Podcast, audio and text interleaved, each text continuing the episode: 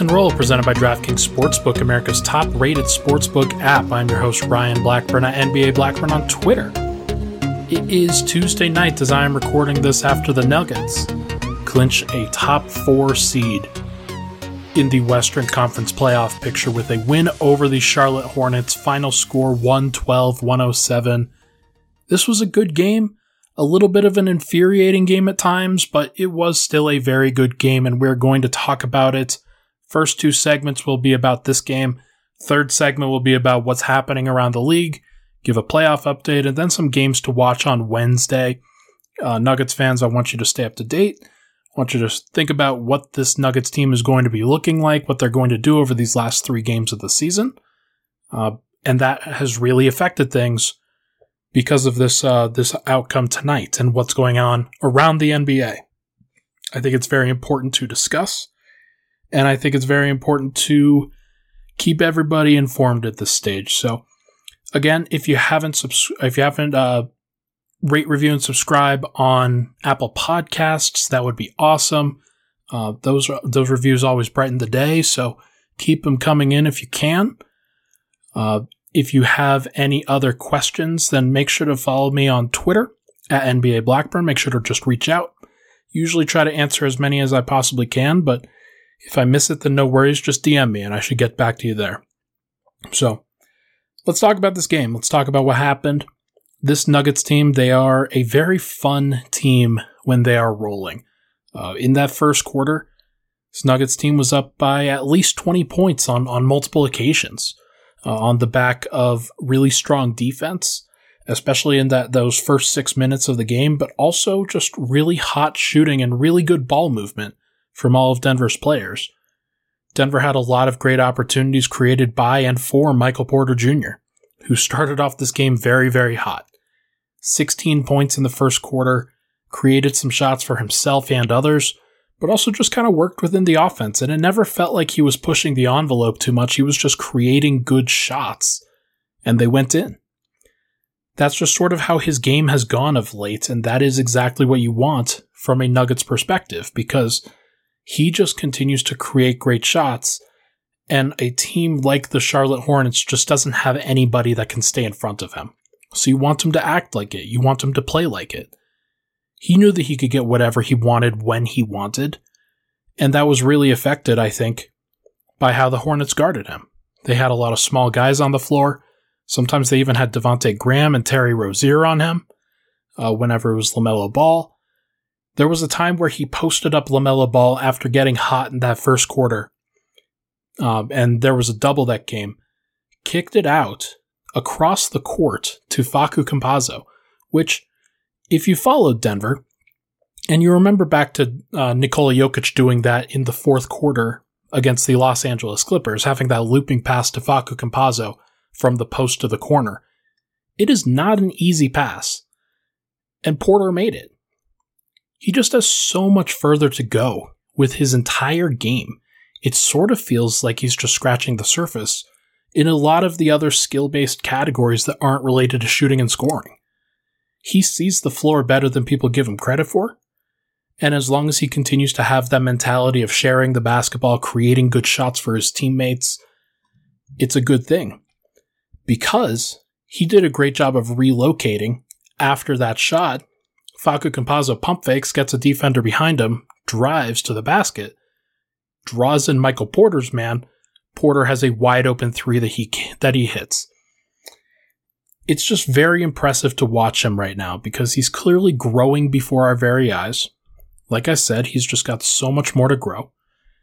And he just stands out from a, a shot making perspective every single game, it feels like. He's been on a hot streak, don't get me wrong, but this might just be who he is at times. It may not be quite this good. Tonight he had 30 points, 12 of 18 from the field, 6 of 10 from 3. Didn't even get to the free throw line but he didn't need to. He was just dominant. Six rebounds, one assist, two steals. He did have five turnovers. Thought he forced the issue a little bit too much in the second half. And let's talk about that second half real quick because I think that it pertains to Porter a lot. He had 13 shots. I remember this vividly. I think he was 9 of 13 going into the second half.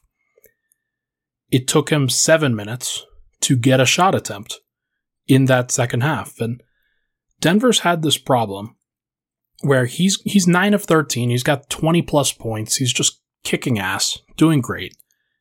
And then they go away from him at times because at times he he takes he had the ball taken out of his hands in Brooklyn because he got into foul trouble. He got his third foul the, at the end of the second quarter and then had to come out at that point.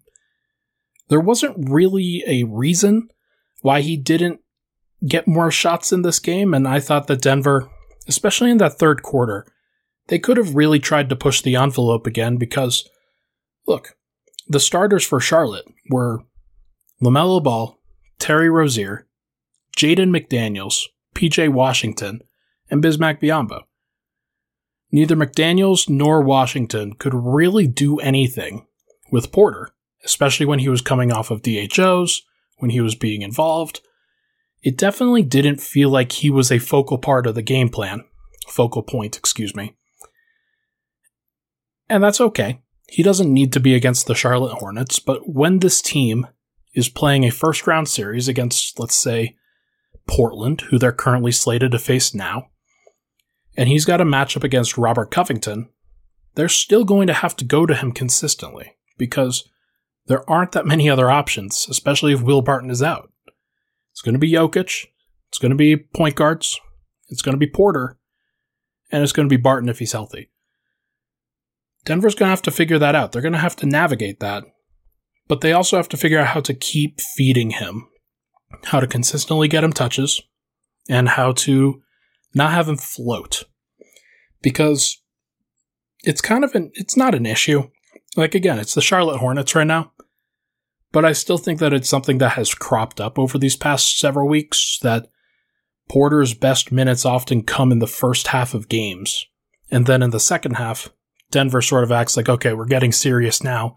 Jokic ball, we're going to the post. When Porter's got it going, you want to be able to give it to him and consistently hand him those opportunities to continue to break the game open because that's what he was doing. He had the highest plus minus on the team by a lot. And it's because he has a lot of effect on the game as a jump shooter, as a spot up shooter, as a creator off the dribble, as whatever. He does a lot of great things and draws the defense in so many ways that I think it's important to give him his flowers and continue to work through him. Jokic had it going. Gordon had it going. But I still think that I don't know. I still think that Porter can definitely do some things, and they should probably try to just just involve him a little bit more in those cases. All right, let's talk about Jokic now. Uh, it was a good game for Nikola Jokic. It wasn't spectacular. It wasn't perfect, but it, it, was a good game, and I think he he deserves a lot of credit for that. And Porter had 30 points. Jokic had 30 points. He only took 16 shots, but he did take 17 free throw attempts. 16 of 17. I think that might be a career high, though. I don't don't quote me on that it's sort of nuts to see Jokic get to the line so many times. And I, and I will say there were three technical fouls. I'm pretty sure that he took, uh, two, two from James Borrego, who was ejected from this game.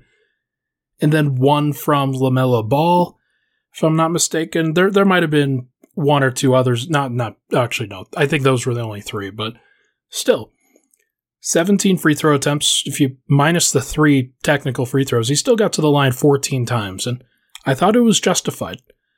I thought the way that he was like getting to the rim, putting pressure on the defense, and doing a consistently good job, uh, just trying to put pressure on Bismack Biyombo, Cody Zeller, guys like that. When he got switched on to PJ Washington or anybody else, thought he did a great job.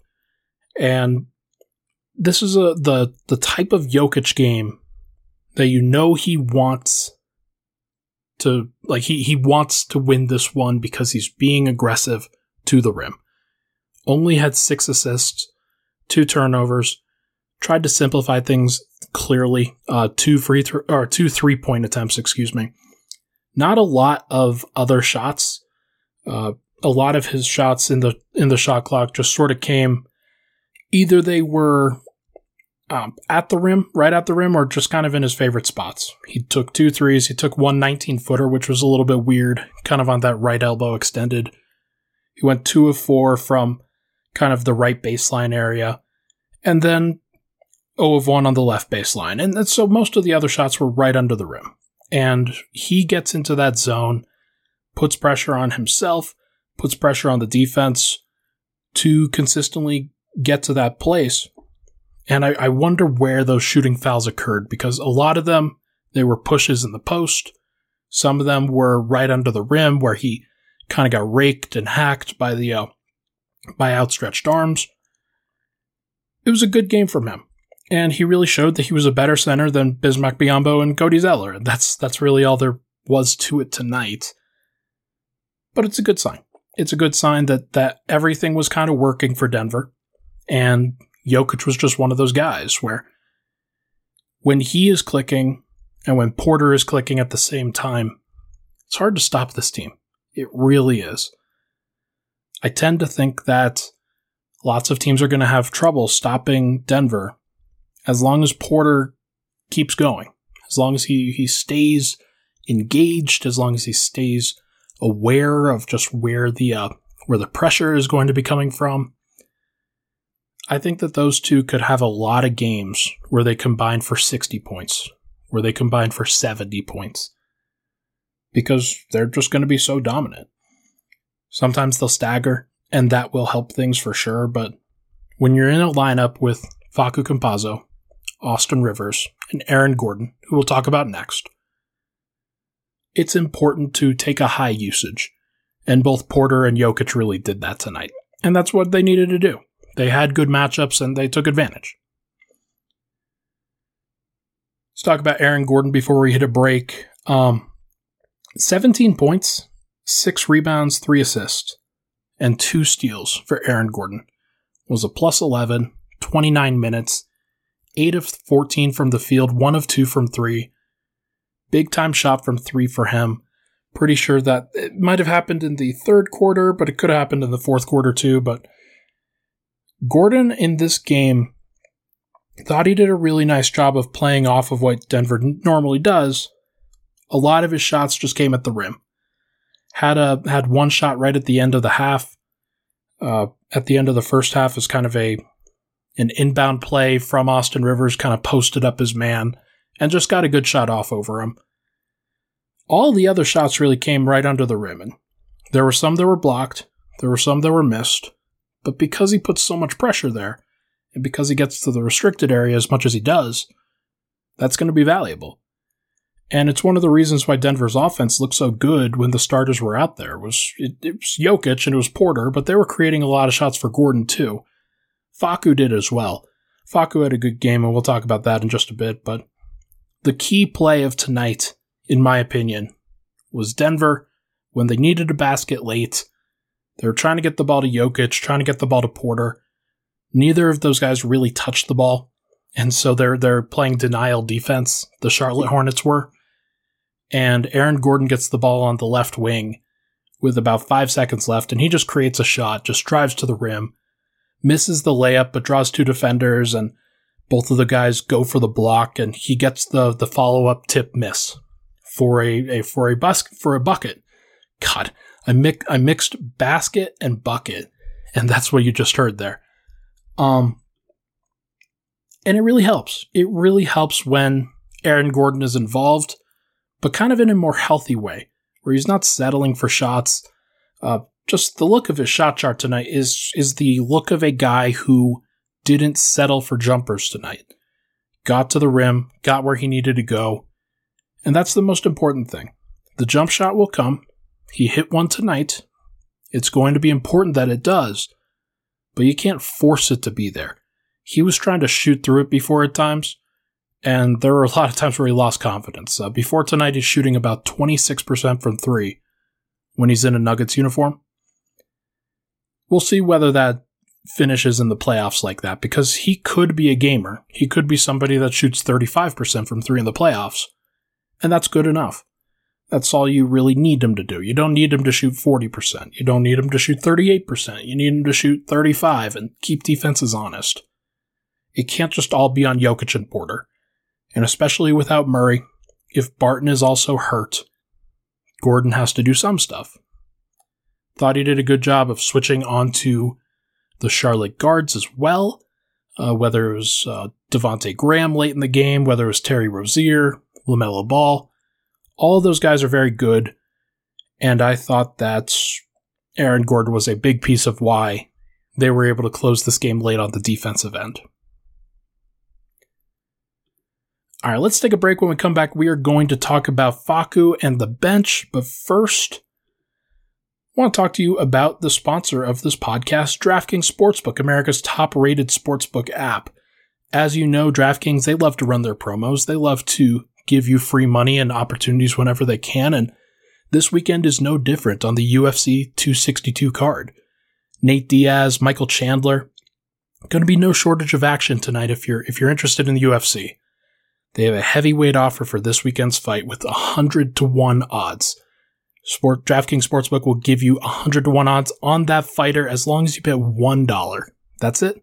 New users for DraftKings Sportsbook will get 100 to 1 odds on whichever main title card they choose. Uh, whether it's Nate Diaz, Michael Chandler, anybody on the main title card. Should be good. Download the top rated DraftKings Sportsbook app now and use promo code MHS when you sign up to turn $1 into $100. Place your bet and watch the fist fly this weekend. That's code MHS to turn $1 into $100 for a limited time. Only at DraftKings Sportsbook. Must be 21 or older, Colorado only, new customers only. Restrictions apply. See DraftKings.com slash sportsbook for details. Gambling problem? Call 1-800-522-4700. We will be right back on Pickaxe and Roll.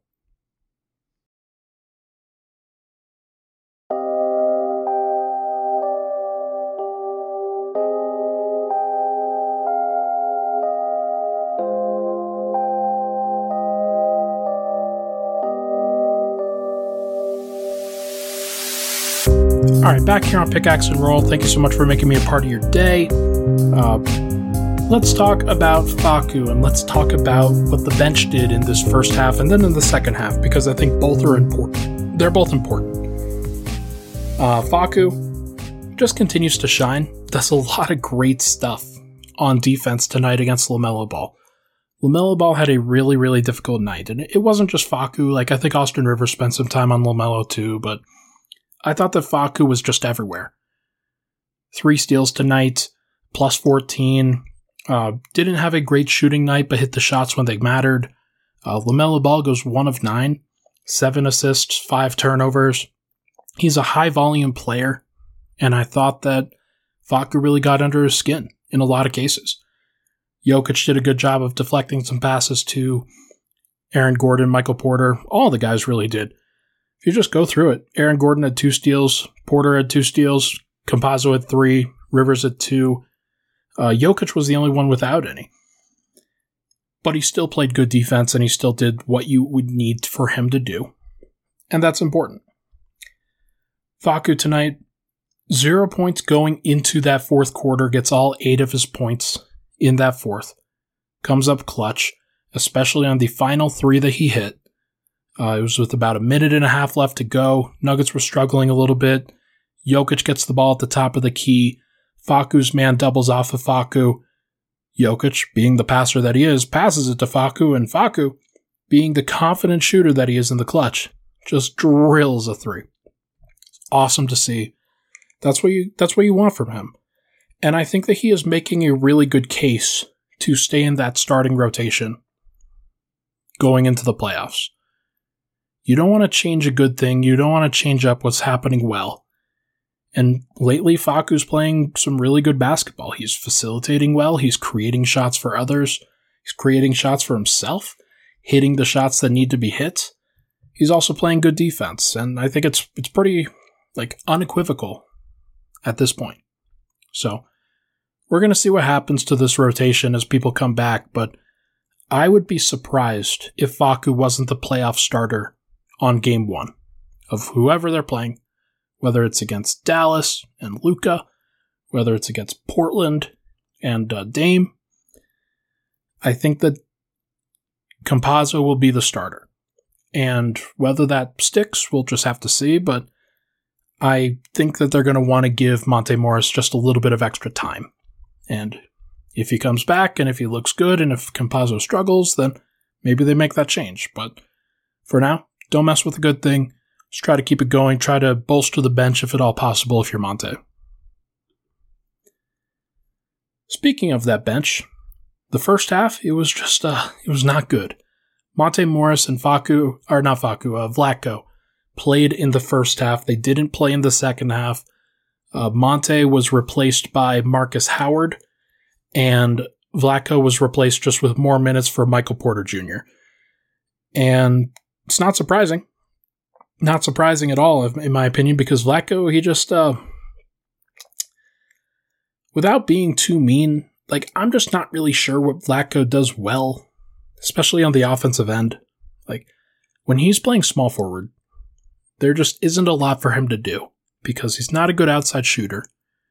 He's not really a good creator for others. Often he will make more mistakes than he makes good plays, and he just doesn't have enough experience doing so to make it really valuable. He'll have one good play here or there, but most of the time he's just out there to kind of eat up minutes, to soak up soak up time so that Michael Porter doesn't play 40 minutes every night. And that that was probably the reason. It's probably the reason why Michael Malone played Vlatko in that first half. It's also probably the reason, given that he struggled, that he didn't play him in the second half, because Porter needed to be out there for spacing purposes, and Denver's bench responded. Nobody in that first half could really hit a shot because you have a lineup out there.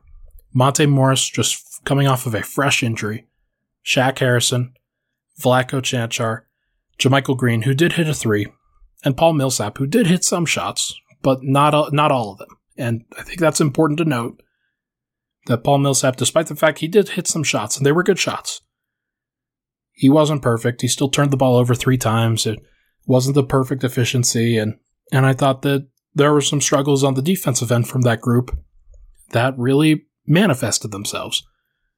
Cody Zeller looked like a bigger player and played like it, over both JaMychal Green and Paul Millsap. Cody Zeller had four offensive rebounds and 10 total. Two steals, three assists, 15 points, was a plus 23 off the bench for the Hornets. That's because he's a better player than Bismack Biyombo, and that's it's very curious why they didn't start Zeller, but maybe this was on purpose, and they got close because of it. Denver, though, Millsap and Green have to be able to contend with centers because I'm not sure that I trust JaVale at this point to be able to do that. I'm also not sure that I trust Paul Millsap to be at the four because I want him at the five. What he does at the five at times, especially when he's playing against a like sized player, is really, really impressive. And especially in the post, because he, he's been given a lot of opportunities in the post and he hasn't disappointed, especially since the the second half of the season really started.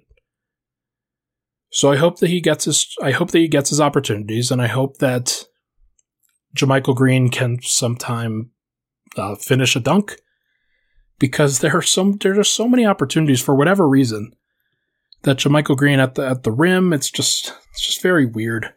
Um,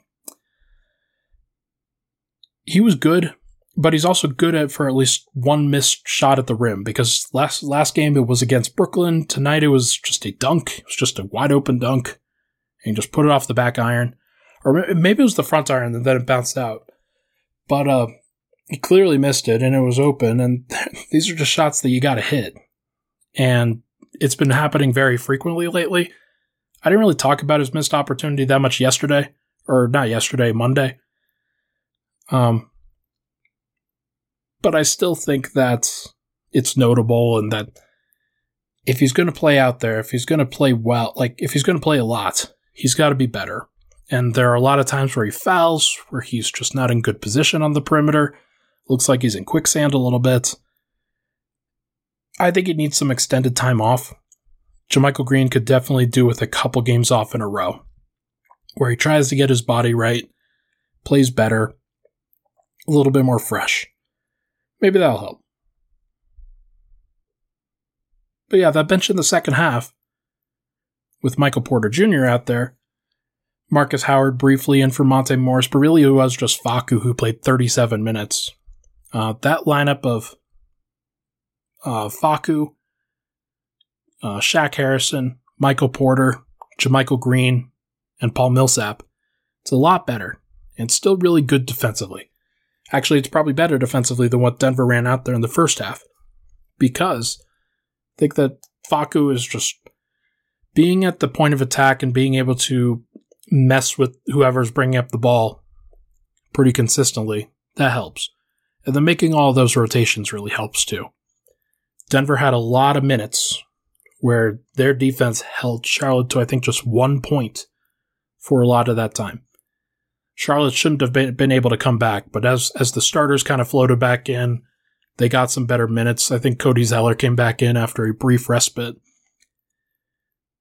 I don't know. Um, Denver, they, their their bench really struggled. They were outscored. I think the number was 50, 51 to 23. I'm pretty sure. It's not great. You never want to see that kind of number, but Denver's just got to be better. They've got to be better overall, and hopefully Will Barton and PJ Dozier can come back and give them reinforcements. Monte Morris coming back is big. He was fine in his return. It was nothing special. It was just good to see him on the floor. He did make a good move in isolation late in the shot clock to get a bucket at the rim. That's what you miss sometimes with him. It's not just the traditional point guard play, it's not just the assist to turnover ratio.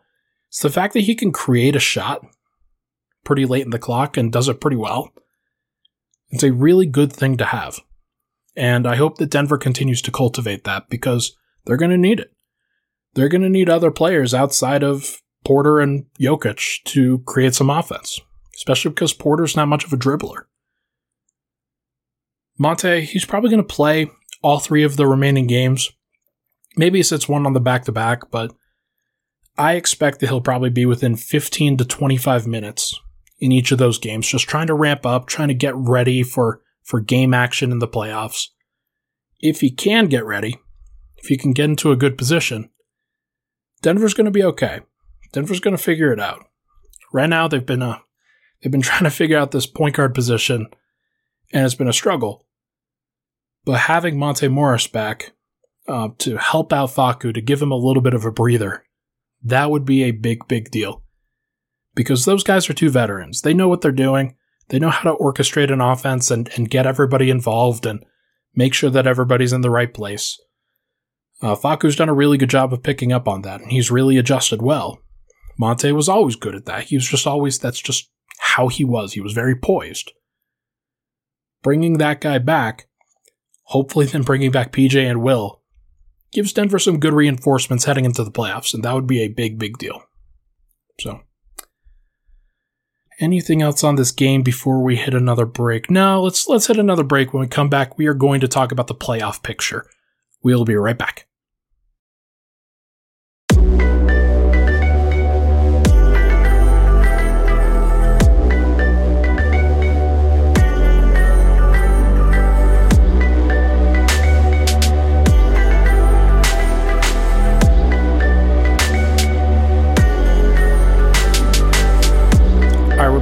Segment. Pickaxe and Roll. Ryan Blackburn here. Thank you so much for tuning in.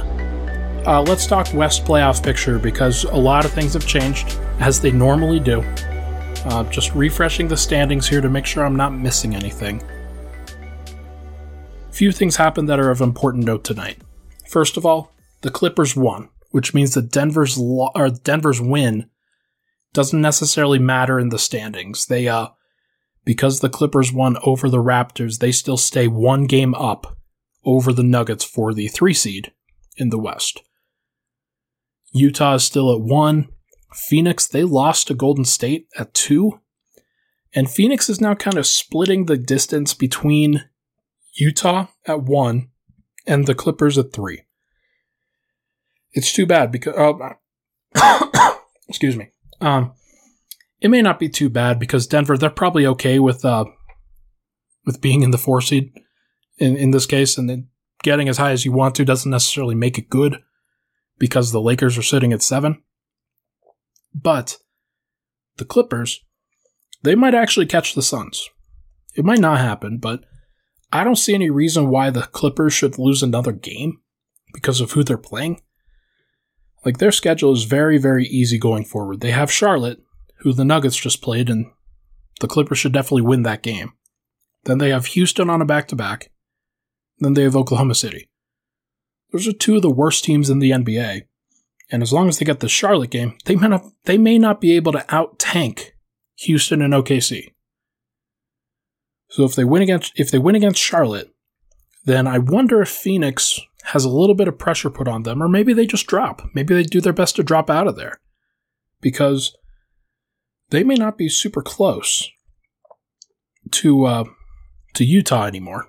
Like it's going to be very hard for Phoenix to catch Utah at this point, despite the fact that they have the tiebreaker. The Suns they have 21 losses and 3 games to go.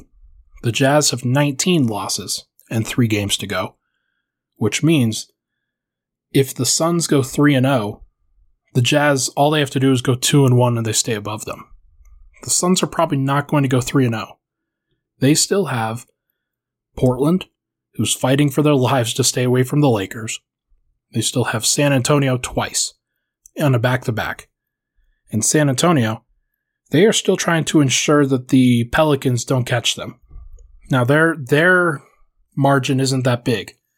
Uh, if the Pelicans win out, then all they can do is get up to 34 wins. The Suns currently have 33. Uh, let me just check that tiebreaker just to ensure that I know what I'm talking about with that matchup. Uh, because if the Spurs, if they have the tiebreaker over the Pelicans, then that would mean that all they have to do is get one more win. They do. So all the Spurs need is one more win. They play. Um, let's just get this squared up here. They play Brooklyn tomorrow. Brooklyn's coming on a back to back. Then they play the Knicks, who like they just lost to the Lakers tonight, and we'll get to that. If the Spurs lose both of those games, then they're still going to be trying hard against Phoenix in all likelihood. That would be my estimation. If Phoenix loses that first game against the Spurs, then they might be able to, they might drop to the three seed. It wouldn't surprise me at all. Because the Clippers, they're they're probably going to they might go 49 and 23, which they're at 46 and 23 right now. If they get up to 49, pretty sure they have the tiebreaker over Phoenix, but I could be wrong. Actually, probably am. Uh, crap. Um, let's do this.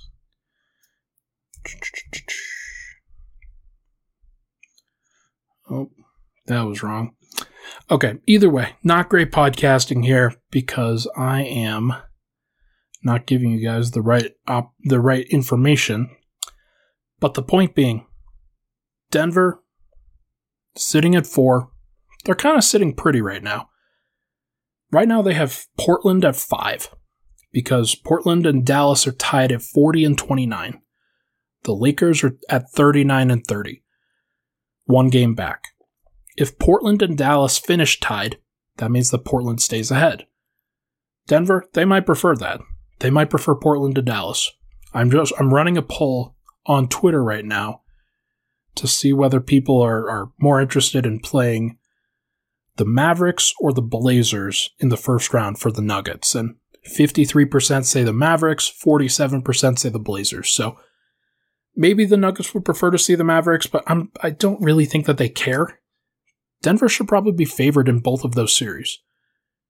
And they'll have an opportunity in those that as long as they get back some people healthy, they should be okay. It's just about down the road whether they can force other people into different spots. Like, let's say the Clippers catch the Suns at two.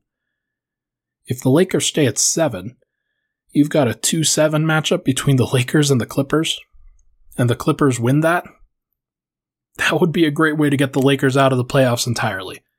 In which case, then, if you're Denver, you feel pretty good about your route to the finals, despite the fact that you don't have Jamal. Be very impressive. Obviously. Like, I was on a, uh, a locker room earlier tonight, and they were talking about legacy and what would happen if, if a player won a ring, which player would benefit the most. And Jokic could definitely benefit from a legacy perspective because people are going to be criticizing this MVP for a long time, rightly or, rightly or wrongly.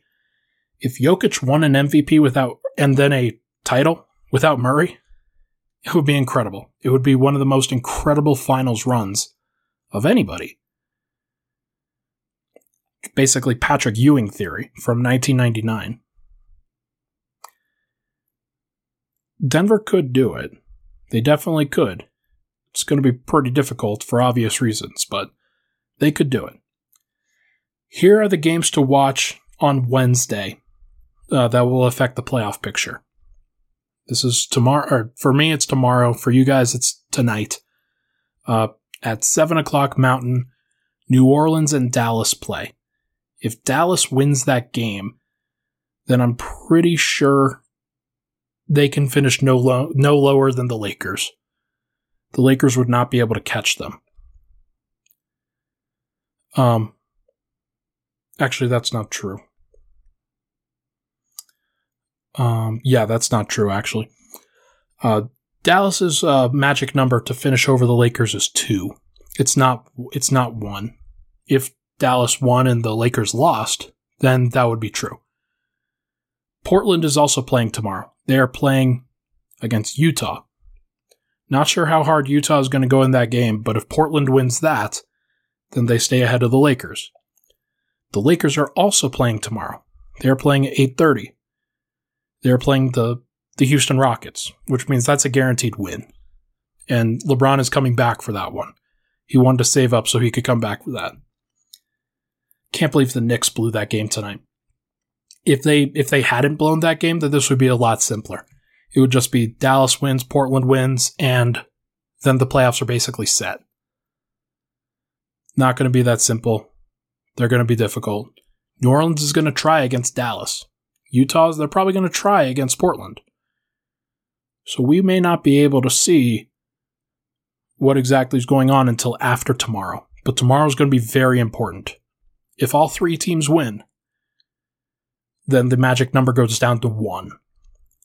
So they still control their own destiny. To be clear, Dallas and, and Portland do. But if they slip, the Lakers could absolutely climb up in there.